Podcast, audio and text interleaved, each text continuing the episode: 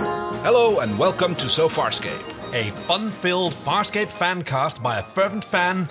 and a frankly fascinated first timer. Ooh, very good. Thank you. You found one. I That's did. excellent. I'm cocky. I'm Kay, and, this, is, a story, So Farscape. Oh, we're at the end of season one. We've had season one. It is all over, all and done for. I heard it didn't get renewed.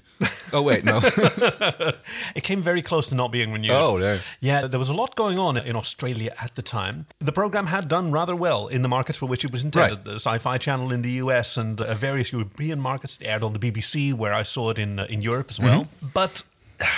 There weren't that many studio facilities that could house productions of that sort. Uh-huh.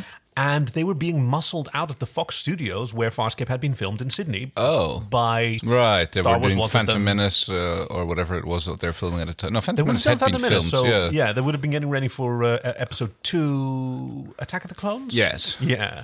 I think so. Yeah. Like moving the entire production to the US was cost prohibitive. Oh, damn, Just because yeah. of the, the shipping, and also like different pay scales for Right. like actors, crew, that sort of thing. But they managed to find a new location called Homebush, which was like two hours out of Sydney. A bit of Mm-hmm. an inconvenience for the people who'd moved there, and it was not dedicated. It, it was not built as a, film as a studio. studio. to begin with. It was an abandoned set of warehouses. well, couldn't it be much worse than no air conditioning running while they were filming because it was making too much noise film studio that they did the first season in? So, when we come back in season two, everything's going to look a little bit different because the ceiling was a different height. So some of the sets had Ah. to be redesigned and everything had to be, uh, yeah, some interesting new challenges. Well, Moya's gone th- lo- lost some of that uh, baby weight, and now she is. Uh, yeah.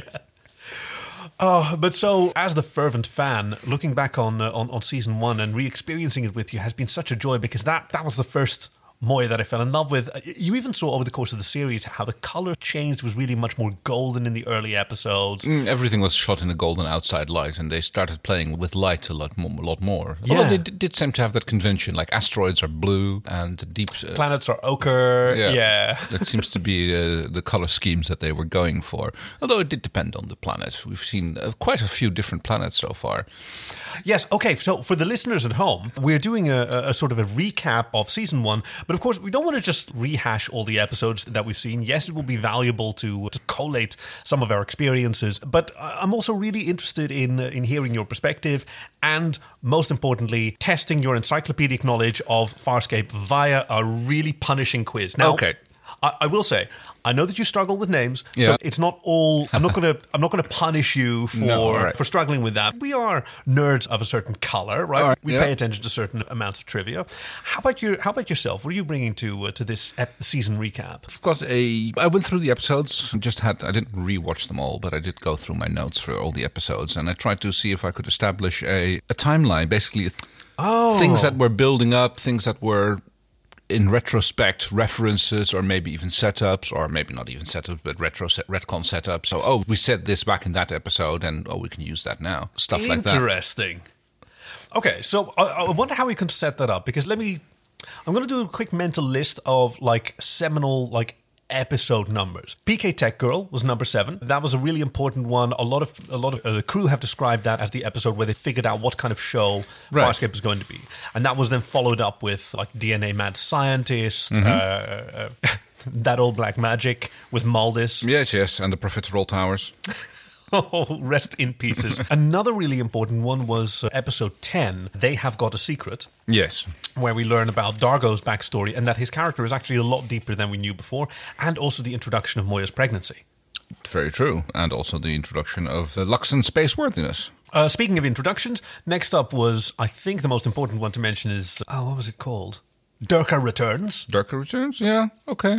The If you introduction of say so. Tiana. She was being added to the crew. I was like thinking of it from a story perspective, and that Right, felt no. felt a little bit mm, okay. Oh, more Rigel's demons, but At least he got an arc in, in the season. true, true. and that was that was it. That was his his confrontation with Durka, and then like eh, a Bug's Life. I think is you can say whether it's a Bug's Life eighteen, and then there was the hiatus, and then it came back with with nineteen with Nerve. It's arguable which is the one where the tone changed, and and suddenly there was a degree of maturity. you could say that the uh, end of season arc started with Buck's life, with the uh, that's where the Oh, with the fateful stabbing of uh, uh, of Aaron. right, it's where the uh, the PK crew comes on board and commande- tries to commandeer Moya, right? Yes, that's, that's the the one. one. Yeah, Very good. So you could think that, yeah, that, you'd say that's where the, I'd say that's where the end of season arc starts. Plot wise, definitely. Yeah. Like the, the in terms of production, the, the, the last four were uh, were really clustered together in the way that the first six episodes they were shot in uh, in pods of Hmm. two. A standard way of, or a way of uh, television filmmaking in Australia that was common in their soap operas at the time, did not scale very well. PK Tech Girl was the first episode to be shot on its own, and when everybody like saw the results, how much more focus there was, how much more attention the, the production team and the actors could give to the Right, show. when they don't have to run f- back and forth between seasons and filming, probably filming uh, scenes out of sequence. And, yeah, uh, yeah, yeah. Okay, now you have to feel this emotion, or this just happened, and now you're doing this. You can save a lot of that on the cutting room floor, but it's uh, what I often hear is uh, quite tricky for actors Yeah. because they're the the movies and uh, series as well are shot in a sequence that makes it makes sense from a production standpoint, not from a Right. story standpoint. Hey, I am just glancing down at the pieces of paper in front of you. You have got a fuck ton of notes, Kay. When you now say an ep- episode number, I can just look up my condensed note for that episode. Oh, wow. Oh, can you read us some of these gems? Like, what have you got for, uh, ooh, ooh, let me find uh, Rhapsody in Blue. What does it say? Uh, Which episode number? I've got them by episode Oh, number. that's so- 112. It's 12. Uh, Let's the- see. Ah, yes. Uh, that's the, Del- the the planet of the Delvian mind control. Very Uh, good. Yes. Where, I- I was- was- okay, so this was a bit of a uh, one of the things where I was wondering if this was a setup because we later on learned that Delvians are plant based. So we have this weird scene of a Delvian old guy shuffling around in the dirt, uh, working on trees. Oh, is this some kind of Delvian procreation ritual? Are they growing new Delvians there? Oh, wow. Also, I noticed that the whole the temple uh, they Yes. they have their whole tree of life thing, of course. Yeah, which again is yeah. not not unusual in many very many religions, but of course it makes a little bit more sense if you learn that they are uh, ori- originally plant based. oh, my goodness. Like, it's it might be part of their reproductive. Oh, yeah, we yeah, had no the life idea. tree, Delphian religion. Yeah. Yeah. Actually, I wanted to bring up the Delvians because if you remember that old black magic, I think that was episode eight, the one with Maldus. Mm-hmm. So Zan meets this this priest played by. Oh no! Now I've just forgotten his name. He's super hot. He was also the main dude in in Defiance, which we happened to be uh, uh, rewatching. The boyfriend and I. That was let's see, just have him down in my notes as red, I believe. That's the one. Yeah. So, Liko? Liko, very yeah. good. I'm honored to be complimented by Delvian Paul. Okay, so Liko was all red. He had this lovely red sort of flaxeny hair, like the Delvian females that we've seen. Right. And he also uh, uh, he also had these sort of yellow highlights, gold highlights on his skin, Mm. which Zan described. The yellow highlights are stomata for the transpiration of water. Ah, that's why you like the light so much. Photosynthesis. Maybe he was also flora It evolved. might have been a, si- uh, a sister species, just like we have the uh, Oh, the- genetic cousins like the, yeah the the Luxons and the whatever and the Elanics. Very That's good. the one. So yeah, that's that's like all the notes I writ- wrote down for that particular episode. Just a little refresher and little things that jumped out at me to uh, see what goes on. Very good. I'm, I'm really curious to learn some more. But before we move on with the, the rest of your experience of season one, it is time for a punishingly difficult uh, trivia quiz to All right. test Go whether on. you are truly, what did you call yourself? Frankly, fascinated first timer. That's the one. Let's see how fascinated you were. I've divided it into s- several Categories? categories, uh, like trivial pursuit. So we have politics, culture, history, science, geography, and nature. All right, let's start with science Science. because I, I am with science jock John Crichton here. I uh, I had a feeling that you'd go for science. When I play Trivial Pursuit, I always go for the science ones as well. Yeah, I feel like that. uh, At least they have unambiguous answers usually, but you have to do them all in Trivial Pursuit anyway. Okay, so here we are in uh, the category science of technology. Which of these is not like the other? Okay, Henta, Metra, Dench, and Trad. some of them are measurements, but I'm just going to go ahead and give you like five points for noticing that. Uh, but um, Plus and five. I, I, but I think some of them are measurements of time and some of them are measures of distance. I'm going to go with Metra. Metra is incorrect. Oh, Oh no. You were on the right track though. Uh, Henta, Metra, and Dench are units of distance. Ah. Uh, A bomb, mere henters from where I was hovering. is how uh, Rigel describes what he called an assassination attempt, but it was just him wee-weeing and it exploding. Metras, you were right, that was the distance, that was the Yeah. the range of the frag cannons. 16 mantras and closing. That was it, yes. Dench was also, yeah, that one was blink and you'll miss it, I want a three point grid search of every square dench of this asteroid. leaving only the trad, which was mentioned in the flax, and that's the energy output. 400 trads! Now! It's too strong, I can't hold her! Oh, yes. Yeah, so that's a unit of energy output. But very good. You get the definitely f- the five points for uh, for recognizing that they're units. All right. Okay, another list coming up. Which three dimensions are used to communicate a planetary location? Oh, I, th- I kind of remember, but I, it's, it's like a lork and. I've actually got the list here, Yeah. but if you can, like, you can Oh, sorry, score it's- some. it's- it's- no, no, no, it's fine. Go for it. You will score some extra points, and these points will be redeemable for fun prizes. I, I remember the scene, but where, where she's describing it, she's like drawing the stick in the sand. Very good. But it's again used on the G- Goltak base. The Gamak base. I'm definitely yeah, giving you that's- plus five points for just for That's where it's realizing this. also being used, but I can't. I can't remember. Do you wanna Yeah. try it Yeah, after go, all? no, go on, go on. Pemno, Deca, Delta, and Lurg. Del- definitely Delta and Lurk, Very good. and which were the other two again? Pemno, Deca. I'm gonna go with Deca. Incorrect, Ah. unfortunately. Oh no. Delta 6, Premno 9, Lurg 8. And yes, you're right. Crichton then asks, like, Is it anywhere near here? and Aaron grabs a branch and draws it in the sand, directional vector, and explains it to him. I'm still going to award you another five points for doing so well. That's 10 points in total. You're on a total of 15 so far. You're Oh. doing very well. There's a lot of questions in these categories. Oh, there's one more for science and Okay. technology, and that is if the Farscape 1 test flight had been successful, Yes. exponentially increasing its speed Yeah. using only a planet's natural gravitational pull, how the f was John planning to get back to Earth? and your time starts now. He was gonna get a tow from the space shuttle. Well, how would the Well- space shuttle reach him if his speed had increased, Well- if he was traveling at unrecorded speeds? Yes, that would just mean he would go very far because he was in orbit. Unless he breaks orbital velocity, orbital velocity would be unrecorded speeds. Now, so, we have seen one craft perform this maneuver successfully, and that was Moya later on in the same episode. Under John's direction, Yes. Aaron piloted Moya to perform the exact same maneuver using a planet's atmosphere and gravitational attraction. Yes. And that was enough to blast out of the range of a command carrier, which had no trouble keeping up with, with Moya, Moyes normally. on her on her engines alone. No. So how was he planning on getting back? Ooh, that is a very good point. he would need another planet with an atmosphere in order to be able to perform the same maneuver and return. There's Jupiter. Bit of a jog. Well, I mean, if he's going at unrecorded speeds, he'll be back before noon. Hold on, Jupiter might be on the other side of the sun at this Yeah, I point. mean, they would have probably would have uh, uh, timed it right for that kind of thing. They Oh, probably that is true. Planned this plan, planned the trajectory so they could do a quick little slingshot. Okay. Venus, or Venus for that matter, it's closer. It has both an atmosphere and a gravity, so Oh, that's true. Yeah. What about Mercury? uh, no atmosphere.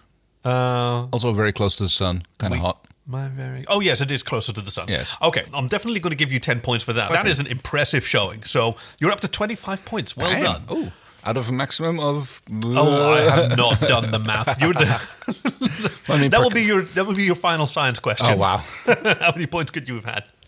This is turning into QI, isn't it? So, let's see. Where are we going to take this? The story so far, Scape, I suppose, we haven't done quite yet. Prepare for starburst. I'm going to talk a little bit about my theory that uh, Crace's hairdo either affects or shows his emotional state. I'm not quite sure which one yet. So, and and what about his his like shavedness? Are we That's talking about definitely- well, like, when he's not shaving anymore, then he's really bad. are we assuming that he shaves or that he has active and retractive follicles? Well, that would be terrifying.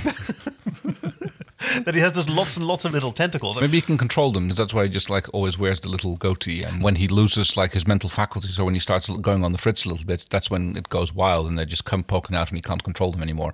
And once he brings himself back under control, he can just retract the ones he doesn't want out there and just have his little goatee Yes. again. It's like Delvian when they lose their sort of mental composure, their eyes turn red because of tissue bile migrating to the brain. Ew, ooh, that's horrible.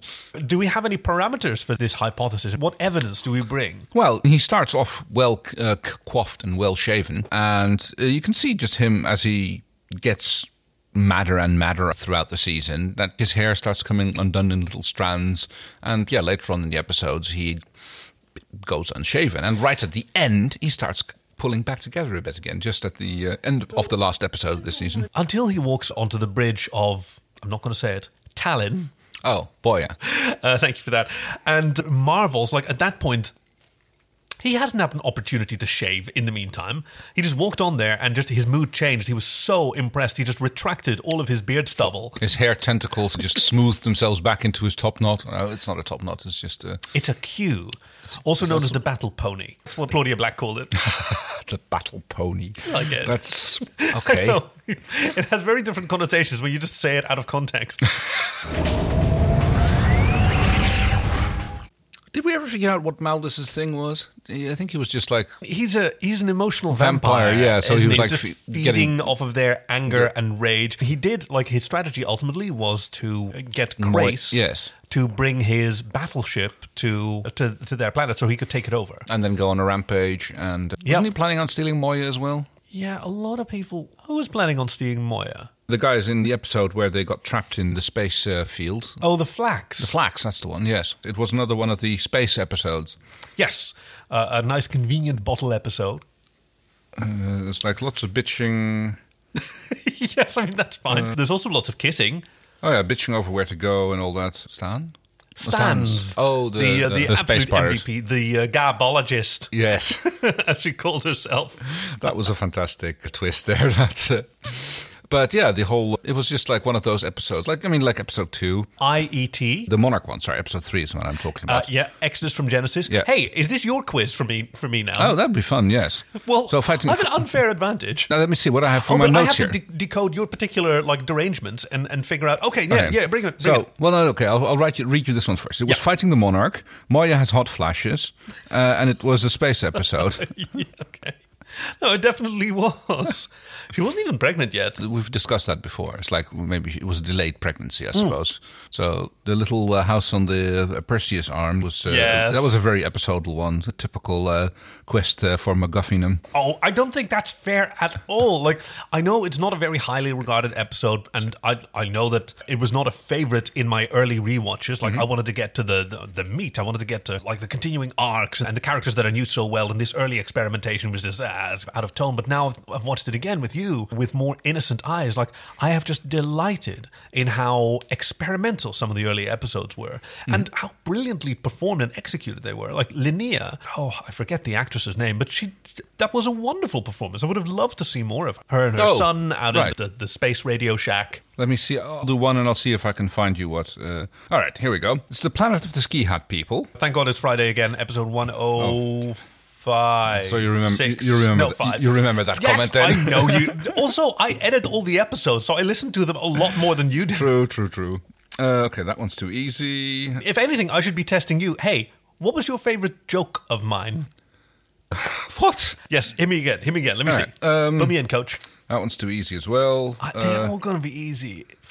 I'm just really good at Farscape, you know? okay, fair enough. Um, oh yes, Murder on the Moya Express. Oh, episode 118 of Bugs Life. Okay, I'll give you another one. Someone is not as reformed. no, from the same episode. No, Someone Oh. is not as reformed as they seem. Ah, Durka returns. Very good. Fi- Yeah. Episode fifteen.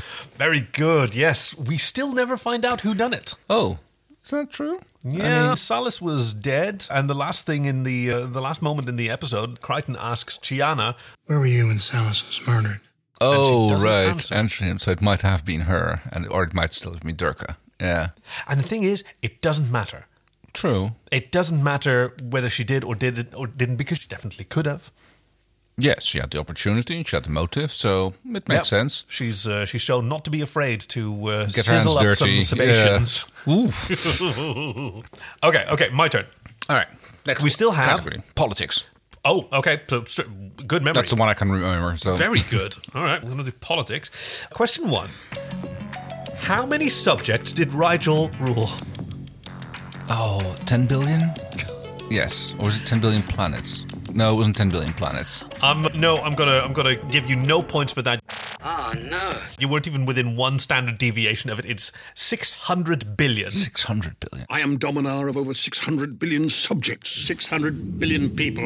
I have 600 billion subjects. This is the ruler of over 600 billion subjects. And oh, How many times have we been over you? Every I don't time know. you say it, it's a different number. I, I always get confused because it was the other credit that said 10,000 and it was like, oh no, 10,000 planets, not 600 billion. But yeah, Speaking of which, how many planets are in the consortium of Trow according to Jotham? Bled just said 10,000, but. That is excellent. Excellent. Perfect. You get 10 points for that one. The Hynerian Empire is not familiar to me. Yeah? Well, I never heard of the Consortium of Trow. The imperfection is yours. How big is it? 10,000. I have 600 billion subjects. 10,000 planets, each averaging per planet 4 billion trow. No, I don't believe you. The imperfection is yours. All right, Eh, sort of stretching politics a little bit, but I only wanted I didn't want to keep adding categories. The Yeah. next one is what is John Crichton's rank? Oh, interesting. Let me think about that. They don't have ranks in NASA. They might have ranks in IASA. Yeah. So this is a bit of a trick. So it's probably gonna, it's going to be a lieutenant or a captain. I think it's lieutenant. Oh no. Unfortunately, no, he is a commander. Commander. Oh. yeah. Commander Crichton? Commander Crichton. Commander Crichton. My rank is commander. But I'm not military, at least not any military you know. Pilot's Pilot likes always his- yeah. Pilot always calls he likes his everybody by it. He titles. calls Ri- Rigel Dominar and uh, Your Eminence, Eminence. yeah. uh, uh, th- th- that's also on. But you can notice that his tone of voice, the way he says it, really changes depending on how flippant he is. Yes. And lastly, in the category of politics, who stole Rigel the Sixteenth throne, and how are they related? I don't know the name, but it was his nephew, I believe. Oh no. Oh, unfortunately, no, it's his cousin Bishan. Cousin, nephew, and cousin. The word in Dutch means has different meanings. So uh, Yes, considering that we've recorded 22 episodes where you've spoken perfect English, that excuse is not going to. Unfortunately, you only scored 10 points. Still very Oh, well, good. all right.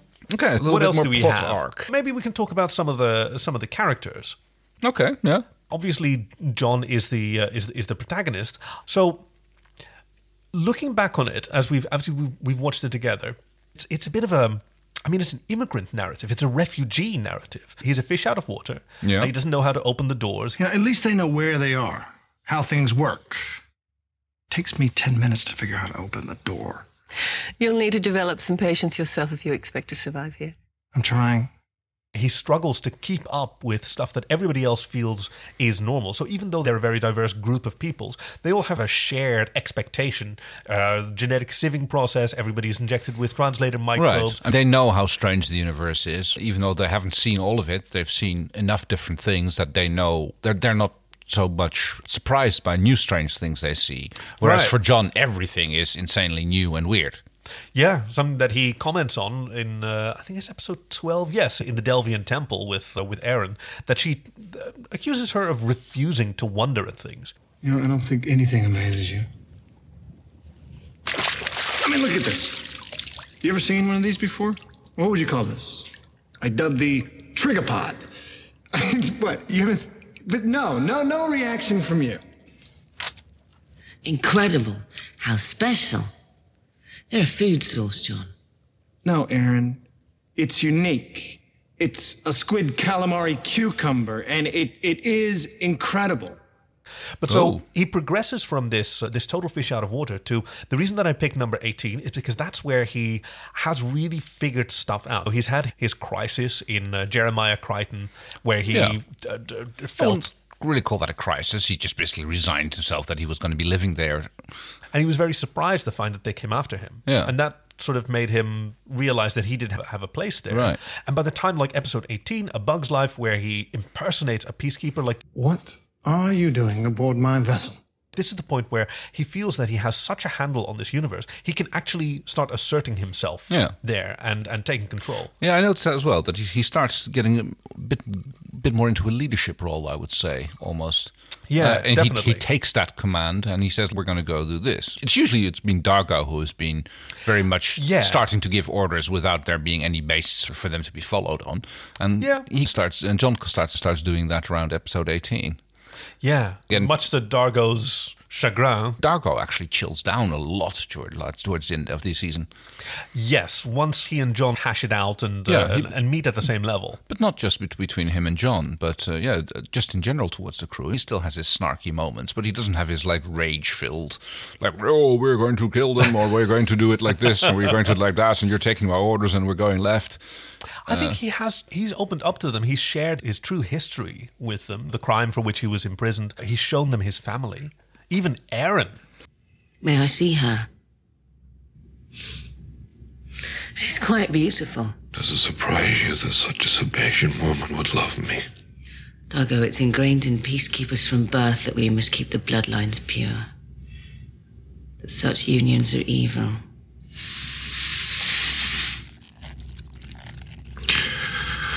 Do you therefore think that my son is evil? No. Because in his eyes, I see you. Dargo, no matter what happens to us, I will never tell anyone about your son.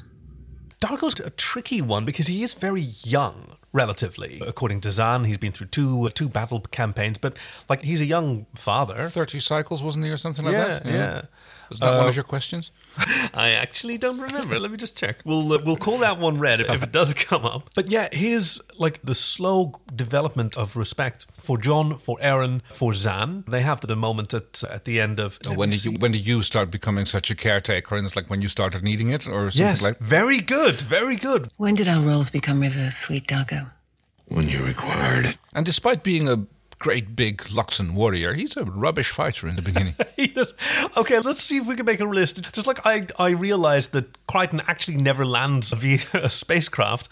Do we actually see Dargo win a fight? Uh, he kicks John's ass with a tongue lashing. Yeah, uh, and he finally starts doing a little bit uh, better fighting during the episode 11. They first time actually make an effort to go back when he does, he's starting doing the wormhole research.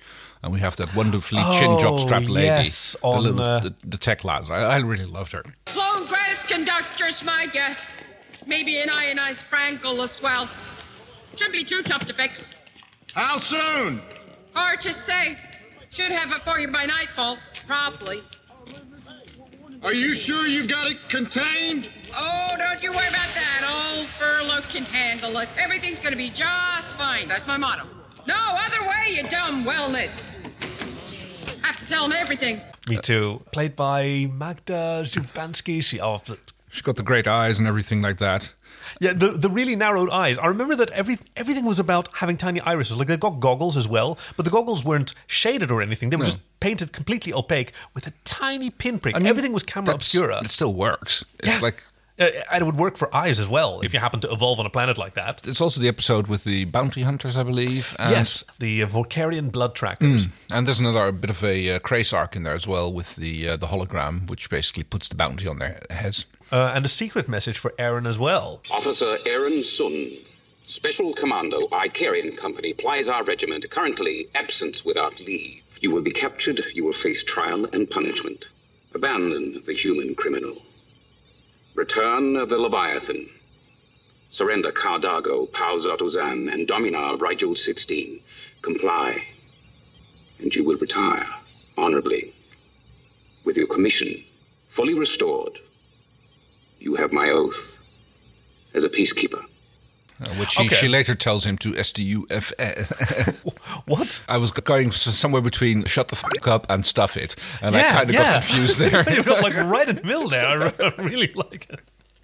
Okay, but before we get to uh, uh, Erin, obviously she has my favorite arc of the season. She's one of my like all-time favorite characters. But before that, we still have a few more uh, categories of the quiz. You have opportunities to score some extra points here. We still have culture, history, geography, and nature. Mm, geography.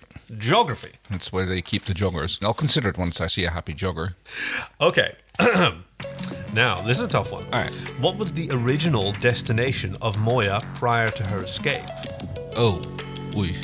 Um, yeah, that's a that's a deep cut. I don't think it's mentioned other than the premiere episode. Sebaceous Prime. Oh, no. Alas, no. That was We were scheduled for transfer to Terran Ra. That is a lifer's colony. Okay, yes. yeah. Uh, hey, some of these questions are tough, right? Yeah, no, totally. Okay. Now here's one that's also rather a tough one. Which characters had been on the same planet prior to meeting on Moya? Zan and Dargo, Rigel and Durka, Chiana and Crichton. Okay, so probably not the last one. So that leaves, I think, I think Zahn and Dargo makes the most sense. But Rigel and Durka have been together, but not at the same planet.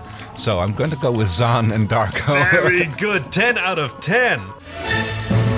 Uh, very good. That and and I'm going to give you an extra five points for the uh, for the cunning deduction and not falling from my little trap. Yes. Uh, with Rydell and Durka, yes, they had met previously, but that was on the Zelbidian Binion, and yes. not on a. Uh, Zan and Dargo in the premiere episode when they introduced themselves discovered that they had both served time on uh, uh, Mekar Seven, the maximum labor planet. Oh, yes. But he was in the mines and she was in uh, uh, Har- horticulture. Yes, oof. Oh no, that's where she learned to do like coding. Oh, uh, uh, Does it it have came up. Uh, slave coders or something like that? Apparently, It doesn't make much of a difference if you're in uh, in India working in a sweatshop, a coding plant, or if they have prisoners doing oh, that. like a World of Warcraft gold farm. There you go. All right, last question. Which planet visited in season one most closely resembles Louisiana? Aquara, Sycar, Dambada, or Denea? Oh, Yeah. It's a tough question. Louisiana, but okay, which aspect of Louisiana are we talking about? If it was the swamp, then it would be uh, the first one for, in, in episode two, but I can't for the life of me remember what name it was. Do you want to take a stab? Okay. We have Aquara, Sycar, Dambada, and Denea. Dambada. Oh, no. Ah, alas, no. I'll still give you the five points Yeah. for figuring it out. Dambada was the uh, uh, planet we just mentioned it with with Furlough and the Vorkarian blood trackers Oh, and the it was wormhole Dambada. research. Right, yeah. Uh, Denea was the one from. Uh, uh, but yes, it's Crichton who says it resembles Louisiana or Dagobah. I'm not sure it's a swamp anymore when it's big enough to cover Moya. I mean, hey, they'll it's a count swamp. as- It's a bog. It's what else? Or it's a a, fen, marsh. yeah, it would a dep- fen, a moor. Lots and lots of options as long as there's just water and muck. And I'm still there. We're still pretty clever on being able to get Moya back out of that again. Oh, she's a mighty ship. Mm. But that, so supposedly that means that most uh, Leviathans would be able to do it. I mean, it was a story told in hushed whispers among among yeah, leviathans. that young Leviathans would like to buzz planets and get as close. Who dares to get closest? It seems like Yeah. a, like a little game. I wonder if we're going to see Boya doing that at some point. Hey, we're looking back. We're looking back, Sorry, not sorry. forward. Actually, someone is looking forward. Aaron, definitely. Like, of all of them, I think Aaron makes the most growth because she started off a very emotionally closed, very focused person. She was a soldier. Yeah. Uh, and then she got thrust out of that role and basically declared, "Oh, you are now contaminated." And she knows that she can't go back, but yeah, she didn't quite like that. No, she was happy as a peacekeeper. Yeah. She was content, confident. She had a handle on the universe. We see anytime that she interacts with, with peacekeepers, she has great fondness for the peacekeeper way of life. Mm. And She, knew nothing and else. she smoothly falls back into that, as we see uh, in uh, episode uh, uh, twenty, I believe. ah, yeah, yes. nerve Uh, the hidden memory. and memory. Sorry, Oh, no. That's the, The second, second part. part, But yeah. Oh, Uh, it's so nice to be able to talk with you, like this level of geekery. see, no longer fresh faced. No, no, no. You're the, the, the frantically fascinated. What did you say? Yes, it, it was Uh, yeah, frantically fascinated first time. I kept the first timer because that's still true. Yeah, But- I, I, oh, I love this. I mean, this, what you and I are doing, that's what it was like in the sort of hazy interbellum before season two started. We, we didn't have anything to do except talk about the amazing things go for on about forums and, yes, and make lists and quizzes for each other. It was such a. I mean, it was also one of the first shows to have a lot of like uh, internet activity. old fan Farscape. I was never really into Usenet so much. I know that Babylon 5, J. Michael Straczynski, the creator, was uh, was constantly on Usenet. But the web was already around by the time that Farscape was uh, was on the air. We had some some truly classic websites, many of which have now passed beyond the outer rim. Web ring. Oh, web rings, yes. Yuri Gagarin's web ring. Oh, very good. But so she goes from having to have the concept of compassion explained to her Compassion? What is compassion? Compassion? What- You're kidding, right? It's a feeling that you have when you see someone else's pain, and instead of taking advantage of their weakness, you help them. Oh, I know this feeling. Yeah, well, it is a fairly common human feeling. I hate it. and not wanting to touch a scanner because that has tech cooties on it. Yeah, going all the way to jumping straight out of her sick bed back into the uh, prowler to uh, head back to uh, Golgotha. No, wait, that's not what the plan was. What? Uh, she's- she- Golta, uh, the, I don't know what you're saying. the, the base, the Gamak Gamak base. base. Why do I s- keep going? In, I don't know why Gamak It's base. yes. okay. It's okay. This is a place of support, unless there's a quiz. But we're talking about Aaron now, so you're Yes. kind of you're kind of safe. We're, we're now supporting one each other. No, but she does, and she winds up doing actual science when she Yes. freezes Rigel and has to study him. Oh, look, I know it's so difficult up there in the ship. Difficult. I had to stop him from blowing himself up to bits. I had to figure out what was causing the problem, and I had to fix it. Yes, I know. And we're all grateful that you did the Madame Curie thing. But For What? the mo- Who? Madame Curie, she's She's a scientist. Scientist? Yes. What I had to do up there was like a field strategy exercise, only the enemy wasn't trying to kill me. The enemy was a puzzle, and there were lots of different pieces and independently separately they didn't they didn't make any sense and i had to think it through really hard and i had to work out try different combinations of putting them together and then finally i worked out what had happened and i worked out what i had to do what This is great. You're trading in your pulse rifle for the junior chemistry kid. well my pulse rifle wasn't any use to me this time That keeps coming more and more. That's uh, that starts actually quite early on, doesn't it? Uh, This was episode five. Thank God it's Friday again, where she does a whole ton of science. yes, and then later on again uh, in uh, Jeremiah Crichton is when she's uh, building all the uh, Oh, the, yes, the she's- tech, tech devices Yep. to uh, MacGyver's a, a delivery vehicle. Yeah. Uh, she's, she just does a lot of engineering and she needs to get over it. She's so defensive about it. It's not tech work. It's not tech work. This is field resourcefulness. We're, yeah, we're just like doing using mission equipment in an uh, uh, improvised way, I suppose. Aaron, this is genius. No, Oh, I modified flight headsets to block out acoustic wavelengths, that's all. It's not bad for the girl who hates to do homework. Well, it's military tech, it's battle tested. It's also like the kind of relationships that she develops were not relationships that she would ever have been open with. It's Like she never, she didn't get very close with uh, with Zan throughout. I noticed. Yeah, No. Even in, in Jeremiah Crichton, you noticed there was like a little bit of antagonism between them. You were a lot more agreeable as a peace loving priest. As I assume were you as a peacekeeper pilot. I didn't give up my calling, you did. My personal decision to put aside the spiritual seek is none of your business. I warn you fairly, Aaron. Do not go there. Is that a threat? I will only tell you once. There are lines that we should never cross. th- they need their boundaries. Yes, which is weird because there's they're both to me such sympathetic people, but they don't really like each. They're not each other's favorite person. Is, is no, how I'll put. she did cozy up to our uh, little PK Tech girl. That could- they had a little bit of an uh, Kalina, yeah. yes, they were a little bit uh, very friendly uh, towards each other at certain point until the rivalry between for John's affections uh, started. Uh, Yeah, they are fellow Sebastian. They Yeah. have a they have a lot in. Uh, uh, in but common. Sebastians can get it on with anybody, it seems. I mean, okay, how do you draw that conclusion? the Dargo's kid is half Sebastian. Very good, very good. And I believe there's been a few more references to that sort of thing. Uh, you're Or- thinking of Scorpius, the uh, Yeah, well, Scorpius. yeah, Scorpius was a half breed. the half Scaran hybrid. We don't know if the re- if the other half is Sebastian. That's, Right. that's true. So she has a, she had a few more like her, her relationship with Grace is much more much more fraught Oh. because it's Grace who declares her contaminated almost vindictively Hmm. Yes. because she was taking Crichton's side and he's decided that uh, yeah. uh, therefore, she is wrong. Therefore, now she is kicked out and don't want you into my in my playgroup anymore. yeah. And then he left that secret message for her, encoded in the hologram, Yes. inviting her to, to return. Which she knew was bullshit. But still, like, It's whenever nice- the hologram played, yeah, it's- she stood up straight. yeah. She stood at attention. She couldn't help it. Why did you listen to it if it like was fake? And she goes, "It's nice to dream a little bit." I believe is- was what she said. It's nice to. It was nice to think. Yeah. That's uh, of course the irony is that uh, Crace, of course, later on gets declared contaminated himself as well. Yeah. Her relationship with Pilot, I really like that as Yes. well. I mean, uh, it starts with investigating Rigel. That's when they work together, and they talk about that like we work well together. And I mean, later she's, she's not part of the limb ripping group, uh, even though she does get injected with pilot DNA at the in Yeah, that that's in that right. episode. She's already standing up like she she blocks the path of uh, the the. The limb ripping. Limb rippers. ripping. Oh, God, let's do a limerick with limb ripping in it. Uh, there once were three limb rippers on Moya Oh. who. Oh no, I've would- painted myself in a corner. There once was a there- there, there was a limb rip from a pilot. Yes, yes. Called each and every a harlot. Uh, Pilot is not easier to to rhyme than Moya, I don't think. uh, probably not. No, but pilot and harlot. Kind. It's a bit of a stretch, but Until she they st- finally- they stole they, Oh, no. they stole his DNA. They fought in a fray. They tried to get away, yeah.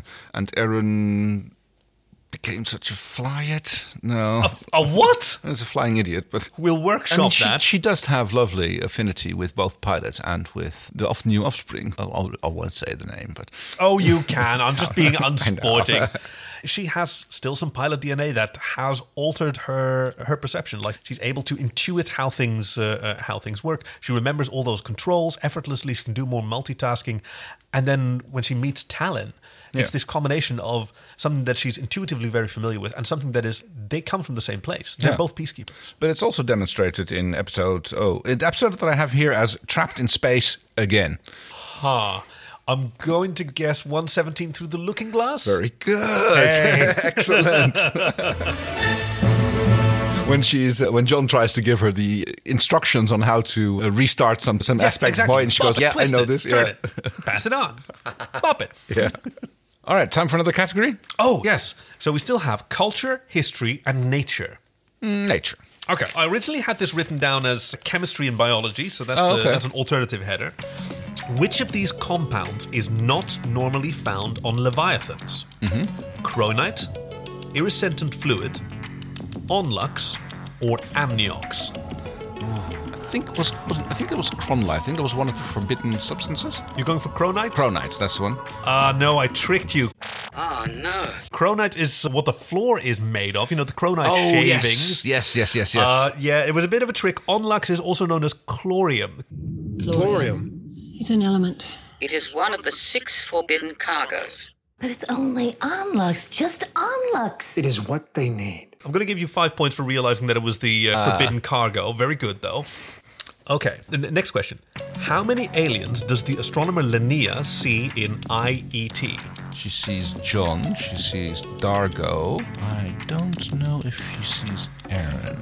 Nah, wait. She's ah no, because there's like some video communication there, so she sees many more. Yes, because that's uh, I th- I think she sees Pilot as well. Yes, That's- ding. That, that's what really started convinces her. And I'm gonna go with Aaron as well because I seem to think that Aaron was also out and about there. She was definitely on the planet. I'm actually going to. I don't know for sure whether they meet Yeah. in the end, but she was definitely there. I'm going to give you full marks for this. Plus 10 points. Well done. Thank you. Sticking with with this sort of list, how many aliens has John kissed? Ooh, dear. Because this is a bit of a slut. I have to think now. It is a quiz, Aaron, so that Aaron, is and- kind Aaron of. and Angelina, Zahn. I'm pretty sure he's kissed Dargo. As, he's kissed Rigel. He's pretty much ki- kissed the entire crew, hasn't he? I think he's even kissed Pilot, hasn't he? no, unfortunately, no. I would have remembered Oh. Uh, I that. thought it was like uh, right at the end of the Through the Looking Glass. I think everybody ends up in a big love pile in uh, Pilot's uh, den. Oh wow! Uh, it is impossible to know that he didn't. I'm going to give you that one. Yes, no, certainly in my fan fiction that I'm about to write. Yes, Oh, of course, the the lass on uh, in Jeremiah Crichton. very good. Yes. Full marks for this one. There was also there was one more that he kissed. That's Lorana, the Delvian, but he Right. also kissed. Uh, uh, uh, is it, well, I mean, she does the the the air jolt thing. That's, Right. that's perhaps like she she air blasts him. You can let go now, John. Thank you.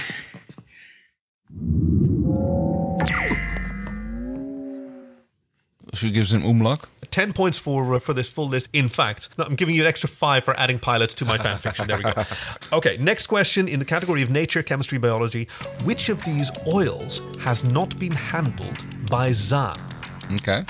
Latra oil, Basim oil, Chakan oil, or. Gosh, there's one more. It's on the last bit of. It's under the fucking staple. Trellin oil. And which of these has Zahn not handled? Well, it's definitely not Chakanol because she's been she's shooting guns at some point, and I suppose that those are those are powered by the the Chakan oil, if I recall correctly. You know what? Yeah. I'm actually going to have to retread this because the one that she hasn't directly handled is Chakan oil, but not in her chemistry set. Oh, right. But definitely she has. We've seen her shooting from the hip, Yes. dispassionately murking. Okay, I'm going to eliminate this question. I'm just going to give you a, a default five Okay. and a crisp I mean, apology I for have me. and no. we'll just- I, I did see the expression on your face change as I started Yeah, talking. You're yeah, like, oh, no, wait, we'll just- I, did, I didn't think of that one. It's like, Just forget about this category. Hey, moving safely along. We haven't completely resolved Aaron and Crace. In the end, like her final confrontation with Crace, we talked about it before. It ends with her asserting herself over him. Captain Grace, what are you doing in this chair? Who's that? Well, I suppose I shouldn't expect you to recognize my voice. Relief me from this chair. Why? So that you can kill me the way that you killed Lieutenant Teague. Who are you? I am irreversibly contaminated. Now do you know who I am? Aaron. Son. Does this contaminate you? I am still your commanding officer. But I am no longer a peacekeeper. You are a peacekeeper for life. On the oath you. Your oath means nothing to me. You made sure of that. You destroyed everything. I lost everything because of you. Do you know what I learned while I was away from you? Everything I lost isn't worth a damn. telling him how much she's grown, that she's almost grateful to him in the, the sort of ironic way. Yeah. That without his his ouster of her, she would have never discovered how much more there is to life than being a peacekeeper. You will never order me again. I will track you down and kill you, Officer Sun. On that, I give you my vow. You know what I give you, Grace? Your life. Oh yeah, I give you your life. I will make you watch your life. And then she slams the button. That's not her their last encounter, but that's how they how she probably would have liked to see their, their last Yeah. encounter to be. She was not planning to see him again. no, surprise. leave him in this chair screaming, having his brain sucked out by the uh, rotating chair of fun. And then she has to see him again. She shows him talent again for some reason. I still don't quite know. Why she no, that does makes no sense, and especially the fact that there was nothing to stop him from going back there. Maybe Moya just wasn't a very good prison ship. I suppose not. I mean, the other people escaped from it. Still doesn't explain how he got from Moya onto uh, Tallinn. There doesn't seem to be a, a, a docking tube or anything like that. So he must have taken Must a have taken a transporter, transport, yeah. or which we know that there's at least two. I don't imagine that he would have nicked John's uh, Farscape module. Unlikely. Aaron The- was out in her prowler. Yeah, Aaron was out in a prowler, and they were out in the other module to destroy Garnak base. You did that one on purpose. It's a Gamak base. Gamak base. yeah. You- I can see you. gre- on the on the oil planet. yeah. Oh, Grace. He's uh, he he. I had a, I had a very special affinity for uh, for Grace. You know, I'm of Asian descent myself, and it's Mm. unusual to see someone who looks like me in science fiction and in such a position of authority. And like he had, I, I, I did indeed try and see if I could make a battle pony for myself. It did not Oh. work very well. Okay. No, I don't have the No, uh, the- the, lush Samoan hair that the Lani the Tupu guy's blessed with. Baltar hair does well, work well for you. So Thank you. Sympathy for the Devil, we learned that he was conscripted. He was shanghaied as a child. Yes. Something that apparently It's fairly somehow common. Jelena knew. Yeah. Because remember, she reprogrammed the the chair, the Aurora chair, to Right. project this false memory that she must have programmed, where this false image of Krace says that he was shanghaied. I was shanghaied from the commune as a young boy. Again, how is there a Shanghai in space? Yeah. How would she know that? Because Crichton didn't know it the last time that he and Jelena met, so he couldn't have told her. No, that's right. He doesn't learn that until after they meet. I don't know. Maybe she's like a tech girl. She probably read his file or something. When like so- something the techs do when they get bored, they just like hack into the computer and start reading the superiors. uh, Yeah. In the in that little speakeasy they've got. They Yes. Just, yeah, they just randomly pick someone's file. Ooh, what'll it be like when they get to Stanza's file? Oof. Actually, she had quite a record. How do we know that? We've just accessed the criminal ident files from the peacekeepers. Seems how Mr. Stans has quite a record. Now, before we get to the next category, we've got a new segment, ads. We're doing some fun cross promotion with some other plucky upstart podcasts. First up is uh, Cosmopunk, a fantastically produced actual play Pathfinder RPG uh, podcast, co starring our friend and staunch ally, Pan. And Supernatural on the Rocks, where Emily and Mandy rewatch Supernatural by watching and reviewing a whole ass season per episode. they're they're, they're kind of upstaging us then. Like that seems like a, a whole lot to do. I listened to the first episode. It's a it's a, it's a lot of fun. Uh, uh, these are two of the hosts from uh, Glee on the Rocks, where they're uh, uh, reviewing episodes of Glee. Oh, that's a, been been a while since I watched that. Yeah, maybe we should give that a shot. Okay. Uh, and finally, hey, oh, this is cool. We've got our first listener submission, uh, which is the Farscape theme recomposed for piano and performed by Lee Collier, which is just jaw dropping. It's amazing. Let's take a listen. Hey, did you know you can upgrade the reactor in our ship to a toroidal Series 3 turbofan model? No. I mean, it's only slightly exploded, look. No. Ladies, ladies, we got a job. Oh, thank God. I don't care what it is. Just please don't veto my engines. It's some kind of advertising job for our Cosmopunk show, it looks like. Uh, but it's got to be quick. Can't be anything longer than 50 seconds. Uh, flyby, set a timer for 50 seconds. No, we, we already started. The timer's going to mean a damn thing. Oh, it'll give us a rough idea. Hang on, I didn't agree to be in an advert. Well, it's too late. You're already in it. Besides, it'll be over by the time you get your fat coyote butt out of the room. Hey, you're fatter than I am. Oh, stop arguing, you lot. I'll do it. Cosmopunk is a Starfinder actual play podcast focusing on character driven storytelling. We're four friends from the UK and occasionally more than four friends from not the UK. We play homebrew stories for the crew of the Leica 7 set in Paizo's Starfinder universe. Follow the adventures of four alien mercs as we get into trouble in the far side of space. You can subscribe to us on iTunes, Spotify, or wherever you get your podcasts and check us out at cosmopunk.net. Wow. That was actually really good. This is Supernatural on the Rocks, a new supernatural podcast hosted by two of the voices behind Glee on the Rocks. I am Emily, a longtime viewer of Supernatural who could never let it go. And I'm Mandy, a fan of the start who did let it go, but it just wouldn't stay gone. Every episode, we cover a season of Supernatural, Digging into the mythology, the characters, and the fandom it left behind. with extra episodes when we need to talk just a little bit more. Because there's always more to talk about, isn't there? So join us to remember the road that was. At Supernatural on the Rocks.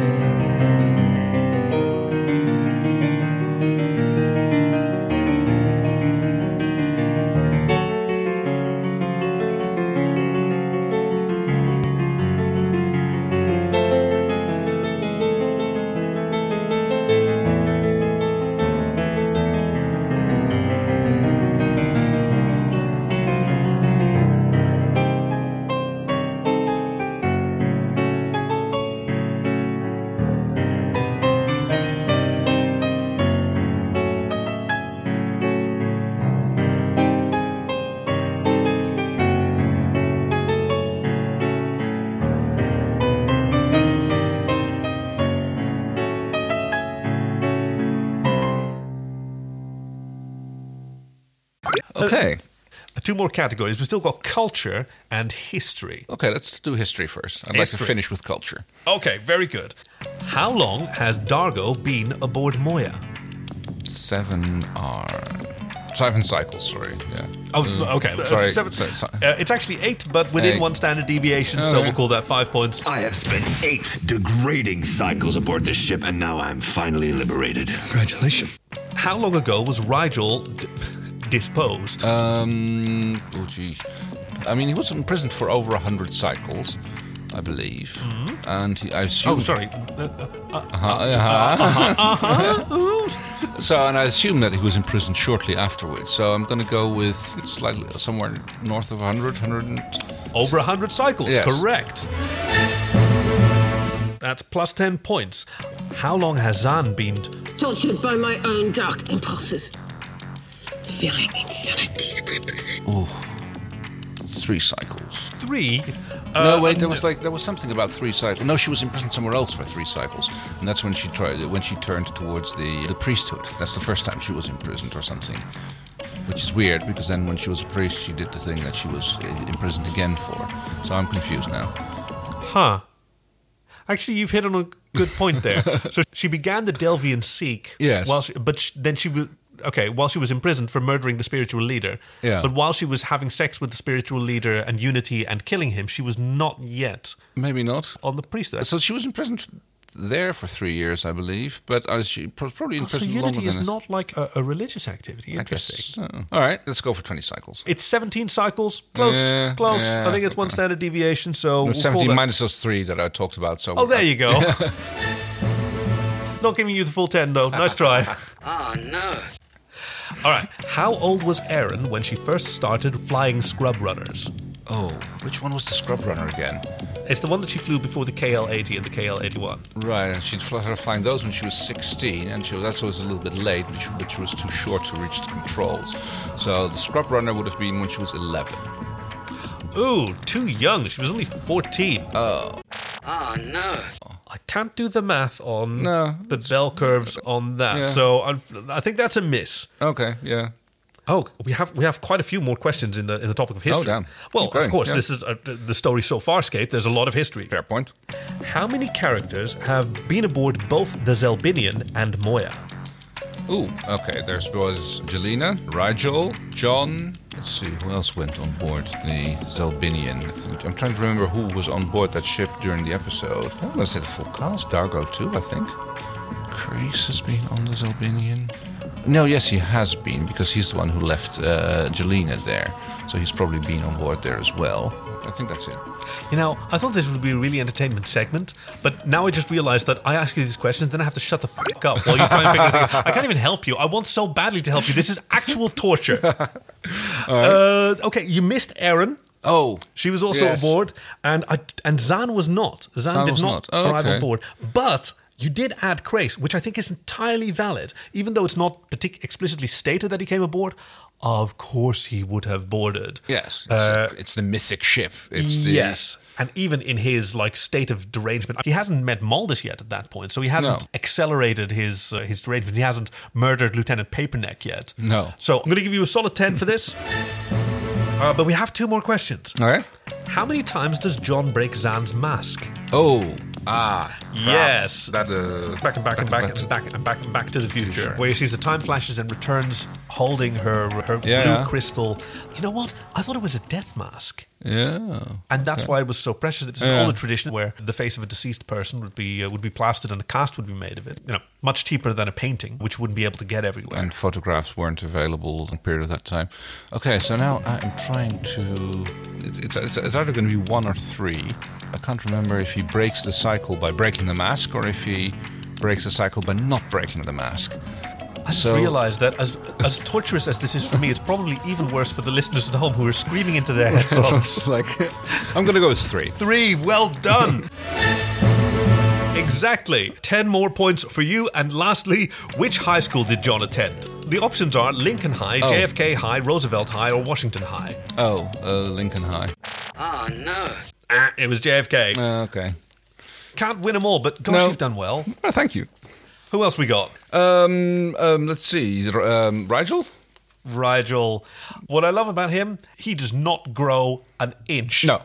Over the entire season, he is still the same. Like, he betrays them in the end. You think that he starts picking up on it, but no, he doesn't. When it, when push comes to shove, he just looks out for number one. Trigel, this is not the time to give up selfishness. He is he is old. He is consistent. He is all about food. He's- He's, happy when you feed him. Yeah.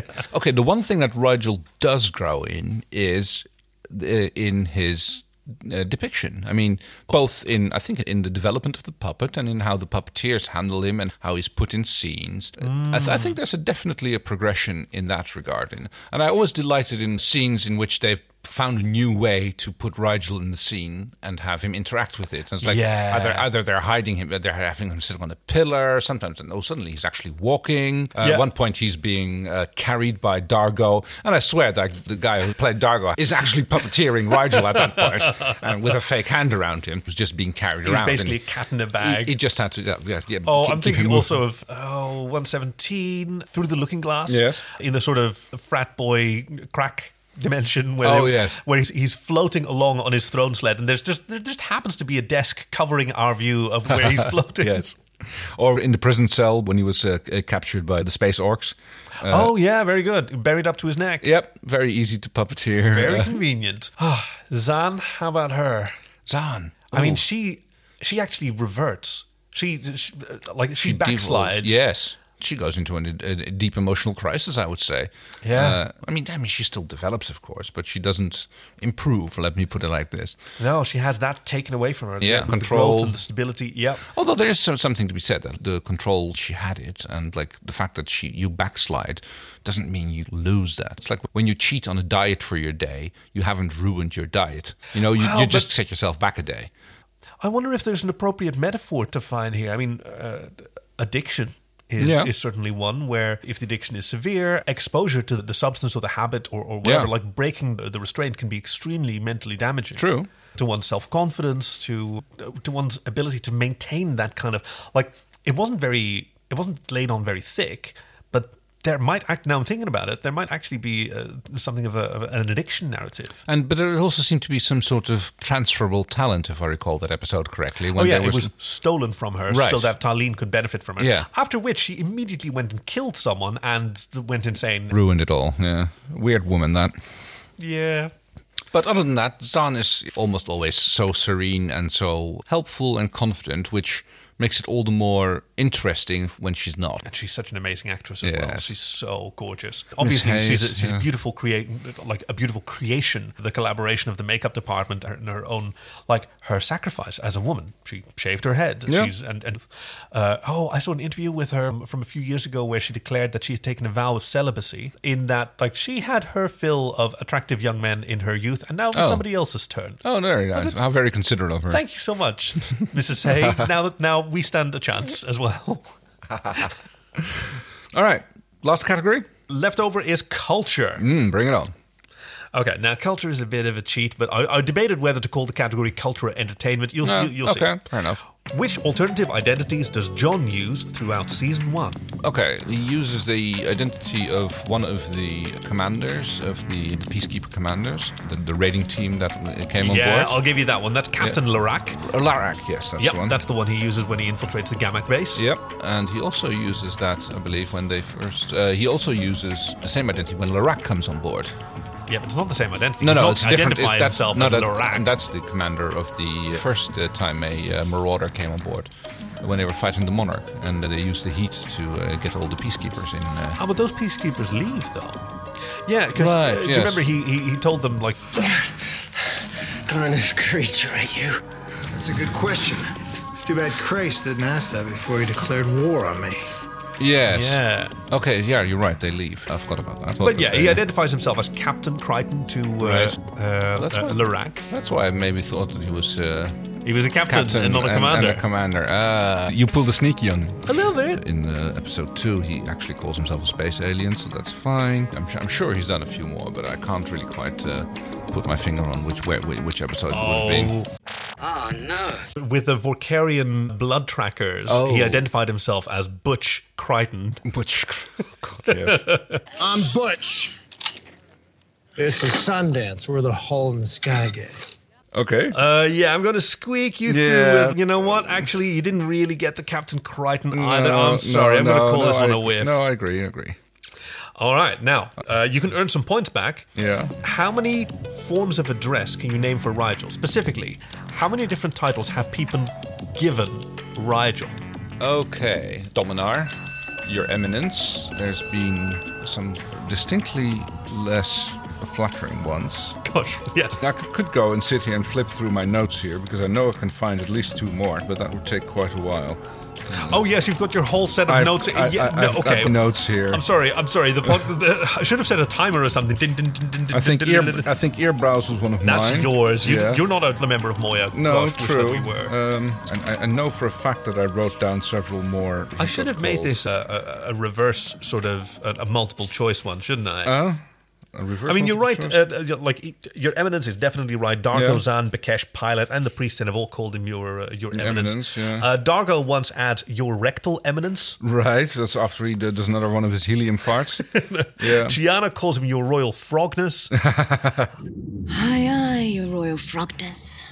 Darko calls him your lowness. That's yeah, that's the one I have. r- I think I have that one written down. It's here. Yeah. And Crichton's nicknames include like Sparky and Big Fella. I but never, I uh, never really got the Sparky one. That's uh, what, what, what that's a reference to. that- okay, we'll call this one a whiff as well. Yes, I no, don't that's- know. We've got two more questions. Okay. What is Crace's brother's name? Oh. I, I know, no, Oh, it's right, a multiple yeah, choice. okay. Is it Talvo, Melkor, Bital, or Varel? Oh. Talvo, Melvo, Bital. I'm gonna go with Talvo. Talvo is correct. Yes. Well done. Talvo Crace, 10 points. Good, good. All right, and I'm one more winning. multiple choice. Which of these is not a Luxon possession? Shielquin, Qualta, Tokar, Ema. Ooh. Well, Tolkar's the the Keyblade. Can you run the by me again once more time? Uh, yep, Shielquin, Shilquin, Qualta, Qualta. That's the blade. Tokar, Tokar. Ema. Nah, I'm guess I'm gonna have to guess here. I'm gonna go with Ema. Uh, correct. Ema Thank you. is a probably non-reproductive part of the anatomy. Ah. Uh, the Shielquin is the musical instrument Right. that Metallo recognizes and that he plays for for Pilot as Yes. Mm. an apology for cutting his arm off. Uh, yeah, the Qualta blade you correctly identified that's Yes. his uh, magical gun blade, and Tokar is that is his bris knife. Wrist knife, yes, I thought so. okay. Who haven't we talked about yet? Chiana. Oh, and Chiana, actually, that's a very good one. Yeah. Well, Chiana makes the, I, I think, the, the most sort of rapid development of everyone there. Like, she, arrives in episode 15, and by 18, She's already trying to leave. she does that a few times. Yes, it's Yes. true. But she's the one who cooks everyone dinner in uh, yes, ev- uh, the final everybody, episode. everybody's favorite food. Yeah. As a uh, goodbye dinner, I suppose. I guess when you're young and you live fast, you grow fast too. Yes, people are at their late teenage years. They may go through a lot of development, and Yeah. uh, especially in an environment like this, I can get a lot of that as emotional development. Yeah. Especially when you've got Zahn lurking on the corners of corridors to uh, assist people when they're having an emotional crisis. Just spiraling until somebody. Oh, oh, oh. Finally. Finally, someone's someone having a breakdown worse than me. But yeah, she's lovely. She's, uh, I mean, we compared her once to uh, the uh, someone from the cast of Cats. Uh, Yes. but that's Oh, also the way she talks and the, her sultry little voice, her like quiet Yes. little. Oh. Shout out, by the way, to our listener and fantastic artist, uh, Stephen, who did a wonderful drawing of Chiana as Bombalarina from Ah. Cats. It's wonderful. Check out uh, at Smooth Android on, on Twitter and commission them because he is fantastic. And of course, we have to talk about Pilot. Well, what, Pilot. what's there to say? I mean, Dreamy-eyed Pilot. yes, he has such kind eyes. He got so many close ups in the last I mean, that's, episode. I that's really, really, liked the only that. thing you can do with him. Anytime you want to do a far uh, long distance shot with him, you have to include the whole. Uh, You have to do the de- CGI of the CGI environment. for Yeah, the environment yeah, yeah. then. So everybody always clo- uh, cozies up to Pilot. You always get like him in his clamshell uh, hollow projectors. Yeah, I like that that people got closer and closer to him. Yeah. And that they and what a creation. The Henson crew, like the creature shop, they really wanted to challenge themselves and show that they could do these kind of creations every week. Fantastic work by Dave Elsey in the creature shop in Sydney. But there's these two extremes where you've got the gigantic pilot who is enormous and required like six to eight people. Right. Uh, also, like the console, of course, is also being puppeteered and all the panels. Oh coming yeah, up it's people pushing those things up and down and like and his arms meeting them and all of that beautifully choreographed. Yeah. Uh, a complex face with these hair eyes on stalks like that. And then on the other side of the spectrum, you have Rigel, which was created like as small as possible to show that there is definitely not a dude in there. and yeah, that's, he, he is completely it's an alien. Yeah, yeah, you, you could bear, you couldn't even fit a hand in there. You could if you Oh. wanted, but there would be no room for the animatronics, which it's no, I suppose not. Uh, I mean, and still the eyes could move, and you could get close-ups. You got one episode started with a close-up of his eye. Mm. And we do see a lot of extra Rigels lying around, especially in uh, the last episode, which I Yeah. think you had a very good point. It's like you, the used up latex skins from uh, Right, previous yeah. iterations of the puppet or during the production process when they're still working on it. Oh, this one doesn't. This one just looks wrong. The skin came out grey. It's like oh, just use them as a dead Yes, one. yes, exactly. It got nicked a little bit. And uh, I I guess we also saw that in the, the episode with the wormhole aliens. Uh, we Oh, also saw yeah. a- we saw a dead Rigel at one point. Yes, that's right. That was Uh, oh, completely. That was uh, great. I want to say vivisection, but he wasn't alive at the point, so it's just a Dissection. Is it just dissection? at that Autopsy. point? Autopsy is the word I was looking for. Thank you. Yeah, I wonder at which point in the, in the production did they think like for all of these cast members, and we're going to sort of bring it back round. All of these cast members come from such interesting cultures. Yeah. I'm sure that early on in the pre- the pre-production process, they thought, "Wow, this is going to be so exciting to explore these cultures," like they did on Star Trek as well. Like you meet a lot of Klingons, and then they realized once they did their first episode with Delvians, Yeah. they realized even having four Delvians and all that makeup, I'm like, this is so expensive. It takes so long. How much did Rigel cost? Twenty million. We're never going to Hyneria. We're definitely never ever going. We We're- can't- imagine having to build eighty of these little fuckers. Oh, that would be terrible. They did have to do the throne room scene in uh, Labyrinth, where you have I don't know how many pe- goblin puppets sitting around. Oh, gosh, doing yeah. things like you could do that for a Hynerian throne room scene. Oh, how But glorious would that be? It would be a fantastic shot. But you'd have to build a stage with as many holes in as a Swiss cheese for a, and a, like a small army Yes. of puppeteers to do all a the stage up real high, which was Yeah. originally it was one of the original plans for uh, for Moya's set to be built on on gantries on risers, Yeah. so that you could have like panels rising up out of the ground, and you could have the puppeteers under the uh, under, Under the the, stage. floors to do creative stuff. Right. One of many things that alas that didn't. Didn't survive the budget cuts. Yeah, well, you know they they did an amazing amount of work. The, the CGI holds Mm. up. Like the idea that this came out in 1999, produced in Australia, it was just on the Sci-Fi Channel, and 22 of these episodes in a year, absolutely breathtaking. Yeah, it's a punishing schedule. It gives you two weeks per episode, I guess, if nobody takes any long breaks. Thinking back on it, every one of these creatures that we saw, like Namtar, the rebooted Kink Wizard, Mm. Yes. uh, like that had to be built in a week. right? Because you've got a, a, a week and a bit before you do your next. Uh, well, I presume they had a little bit more lead time for that design. Sure, but if you want to take more lead Yeah. time on one creature, then that leaves less of your team available for next week's True, episode, or true. the previous week's no, episode. absolutely, that's very true. But a lot of the uh, problems were solved by this week's episode. We have the, the planet of the purple pants people. So Yeah, yeah, that's you the can- seams, that, that's the seamstress department, like of working overtime to get everybody their purple and gold cloth uh, outfits. And then, okay, the only creature we need is a Shakloom. Yeah, we can handle that. yes, and then there was the, the ski hat people who were just uh, wearing red, and most of the time, not that many people around. No, I think the most people we, I mean, we see a lot of peacekeepers. Yes, but they're easy. They're humans. Yeah, specifically well- Australians. and they had, they Oh, had apples. oh no, we're not going to we're not going to end this episode with uh, with denigrating our friends in, It, in was, Australia. it wasn't denigrated. I thought it was hilarious when we when I, when Pilot went like that. Oh no! no! Oh oh no! She gives me a Woody. She gives you the willies. So let's talk about the Willies and Woodies about uh, season one. Oh yeah, a lot of people are curious about your about your Ah, favorites. right. So you're going to have to throw a gauntlet down. And well, I know, and I know that with my, uh, my my Willies, I suppose I'm going to piss off someone e- anyway, whichever I do choose. it, coward. Okay, do it. Right. Choose your side. So, uh, weak episodes, I would say Rhapsody in Blue, I thought was a bit of a, a weird. Interesting. That's with the other Delvians. Yes. uh, uh, It- it was- and, and Zan's backstory. Right. I mean, it, it had that, which made it an interesting thing. And like literally all the episodes that I'm going to mention about, they all had interesting parts. So to, it, it, I think it's very hard to No, say uh, like, oh, hey, uh, but- your your favorites. You're entire, entirely entitled. Like we right. Like, we're, let- we're let- fans let- of let- this show. Yeah. Let's just say that the ones I enjoyed the least, I suppose. Yeah. That's probably the best way to go. Everyone So- can have their preferences. Yeah, Totally Rhapsody in fine. Blue. It was a bit of a, a, a weird one with the whole Delphian uh, background thing and the stealing of the uh, the piece and the abilities, and it was yeah, it's a strange one. Another one which I thought was a bit odd was uh, Thank God It's Friday again. With that was uh, yeah, Dargo on the on the planet of the uh, magic turnips. yes, where they were like making uh, gun fuel for the uh, uh, peacekeepers. Yeah. uh, and that again, it was like it, it was fairly early on episode. I guess they were still finding their thing, and they were do, doing a little bit of Planet of the Week. Planet uh, of the week, is uh, the is the pattern that I'm seeing in your, in your willies so I far. suppose, yeah. Uh, although I think the one that didn't speak to me the most would probably be the flax.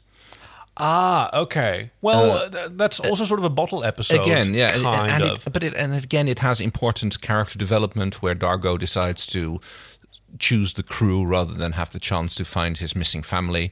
Uh, oh yeah, so and John and Aaron nearly get it on. that too. So there's, but so yeah, I mean, yeah. If I'd have to talk about like the, the weakest episodes, I would like probably go with those three, and like the, I think that's a- the like- flax being my least. That's one of the entirely that's least entirely entertaining. fair. Like I'm not gonna I'm not gonna uh, uh, uh, reject your, your your preferences. I'm not gonna like uh, uh, defend these because that's just uh, come on, that's that's- that's, just, that's yeah. just bad. And and we've already done that because like.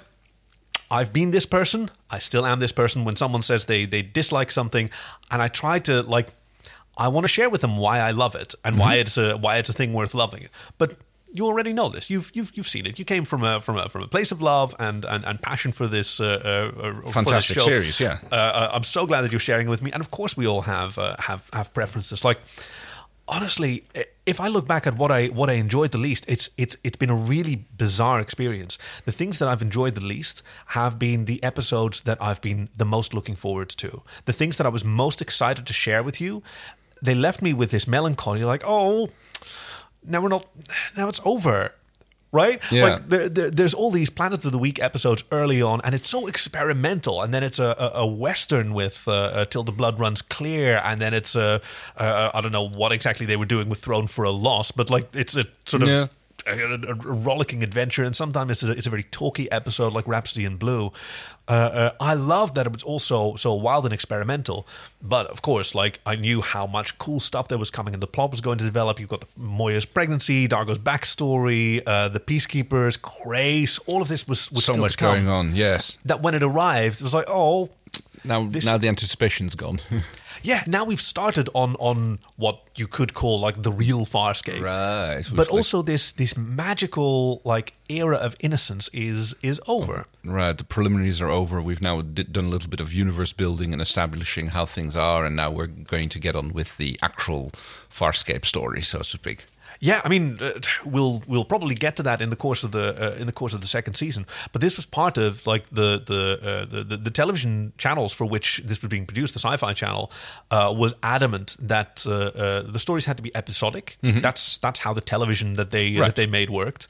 Until I mean, you saw that the final four episodes sort of held together, and there was a, Right. there was a two part, which was very unusual for sci-fi, but it worked so well that by the second season, the the, the studio was asking for more of them. Ah, Uh, very and this became a staple of, uh, of Farscape in the Yeah. future. So actually, the one that I enjoyed the most was the one that I enjoyed the least when uh, when I was watching it the, the Oh. first time, Bone to Be Wild, episode twenty one, because it was another delicious sort of alien of the week, uh, uh, planet of the week. It was a it was an almost standalone adventure in the middle of this this great arc, Right, Uh, but still contrib- contributing to the arc. Yes, Yeah. yes, and the fact that it was both. uh, We've talked about it during the during the episode. Like the first time that I saw it, I was kind of frustrated that they weren't just get on with it, get back to the adventure. But here, I was so glad. Like, yes, I I know that there's cool adventure coming, but you're also like fantastic television makers with cool aliens and like just have some fun, just have fun. and have an interesting story. Yeah. Uh, so uh, as for I, my biggest enjoyment, uh, well, dis- disregarding uh, episode eighteen to twenty-two, which was clearly the thing when it all all of it super exciting and uh, Very uh, good. interesting to watch. I would say my favorite episode was Human Reaction. ah, interesting. Yes. I mean, it it had the least alienness. It's it's I know, but it was very it was very much about John. eh, It had a lot of aliens. It, it, it was about the wormholes. It was about John. It was, I, I kind of dug that whole. You're not on Earth. We, we- we are on Earth, but you're not. And the whole the, the, the aliens playing in his head, looking in his Yeah. head, and turning it in, and like, yeah, of course, like John's disappointment at like, no, I'm not on Earth, uh, but also Aaron's response to like being shown what Earth is like. Uh, Rain. uh, yeah. Oh, Yeah. Is that what it is, or it's like Rain. Is that what you call this? I like it. Yes, that, uh, I thought that was. I mean, I didn't think that also like that's gave such a- gave Erin a, a bit of an insight into John's world. It's like now now she knows where he's from. Well, like she's seen it. She's uh, yeah, yeah. she has an idea about it. So I think that was my favorite episode. That's a really good choice, Kay. Oh, thank you. Wow. Yes, because I mean, it really grounds these aliens as well. Exactly. Yeah. You know, the, the, the the Hynerian autopsy. Which Oh, was, yes. which was grim. But like seeing Aaron uh, brandishing an an an M141 or whatever it was. like, you- yes, that is like she's more a soldier now that you've seen her with an Earth weapon. Uh, uh, still Pantak jab, Pantak jab, but that too, You know, and really, that peacekeeper gun is just a styre, which is like got a few bits of extra bo- bits and bolts stuck on. But you know, that's yeah. I mean the the the blasters that have got the pulse pistols, Yeah. pistols like they're just latex molds. They Of don't even course have they moving are. triggers. No. They barely have a light in yeah, them. it's not even a hero prop. It's just a yeah, yeah. But it's still Yeah. all very cool. So, So- it's a really good choice. Thank you. It's fun, interesting uh, thinking about this and looking back at the episodes and actually uh, like having a little think about each in- episode, what it is that uh, that makes it part of Farscape and what what, what appeals to in it uh, to me. We've actually extended our hiatus a little bit, and I, I took you along on an unexpected journey of your first rewatch of the first episode. We uh, we decided to do something utterly absurd, so. I took the European version of a Farscape episode one, the premiere. So that's the one that's uh, that's on all the DVDs and, and airing. So it's the extended version of uh, fifty odd minutes, and we watched it together. And then after the credits finished, I muted the the video and I started playing Dark Side of the Moon, Moon, by Pink yes. Floyd. And It was not the Wizard of Oz, but there was It was there, not there, The there, Wizard of there were Oz. some beautiful uh, uh, moments where there's like uh, of unexpected synchronicity. Yeah. I- I've taken some notes for those of our listeners who would like to join in this particular madness. Do you remember any? the, uh, the the shot of the Farscape One moving through uh, Moya's uh, docking bay, being pulled in by the docking web. That was Oh, a, that was a very yes. beautiful one. I don't remember which. It was one of the earlier songs. Like, Breathe. breathe. That's the one. Yes. While it's being dragged through. Yes, it's glorious. And fitting in with our little headcanon that the first time that Crichton steps out and he's uh, held at gunpoint by, Yeah, uh, the by a DRDs. DRD, and you see the, the, the muzzle flash of the DRD and the screen goes white, that's when like the lyrics, all you will ever be, appear, like suggesting, okay, maybe that was the last moments of uh, uh, uh, John Crichton in Crichton's life. life, and, he's all hallucinating it. This is- Yes. there were strong, like, Big Lebowski vibes. The Peacekeeper command bridge looked even more like the interior of a clock. I Uh, suppose, with- uh, yeah, all it's very mechanical and uh, precise. Certainly with the ticking and uh, in, in the track time. And that makes, of course, like a very big contrast to the way Moya looks, which is Oh, very yeah. organic, and uh, the Peacekeepers are much more mechanical in that regard. And then the final shot of Moya and the credits with Eclipse. I Ah. screamed. Yes. That was great. It was a very fun way to do it. It's also very interesting to watch it again and just pick up on things and see like things that are that you are now going to recognize from being used later in the show. So it's a, if- Right, very much yeah. interesting, uh, a- a very much an interesting watch through to just yeah, even w- watch an episode like that. Uh, and of course, we had the subtitles on, so we could like still follow the dialogue and everything. Oh yeah, because Whereas- otherwise you'd miss out on Yeah. some stuff would still be obvious. Like there's a cool shot of Rigel over the line. It's a gas. Yes. Yeah. well, hey, it's been so much fun uh, rediscovering this all with you, and it's been such a delight uh, revisiting what we've shared together because.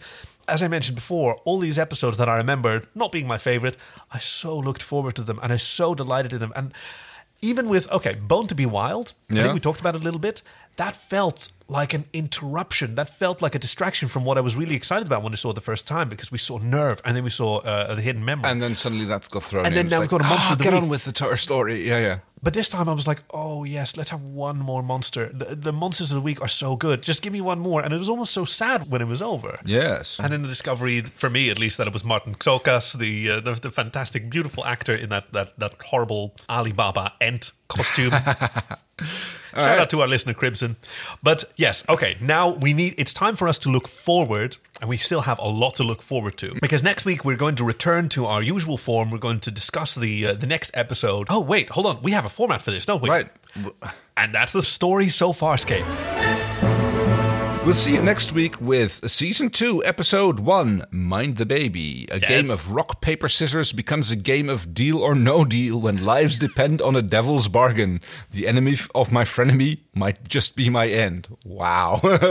Hey, I wrote that synopsis. Don't, It's- no, it's don't fan- pull those it's- faces. it's fantastic. I'm just like, it's so complete, it's so densely packed with twists and turns that I, my, my mind is still catching up with that sentence. A lot to look forward to. In the meantime, uh, you can find us at SoFarscape on Facebook and Twitter and on SoFarscape.com. We'd love to hear from you. I have been Kaki. I have been Kay. So, So far, far, Scape, Scape, so so good.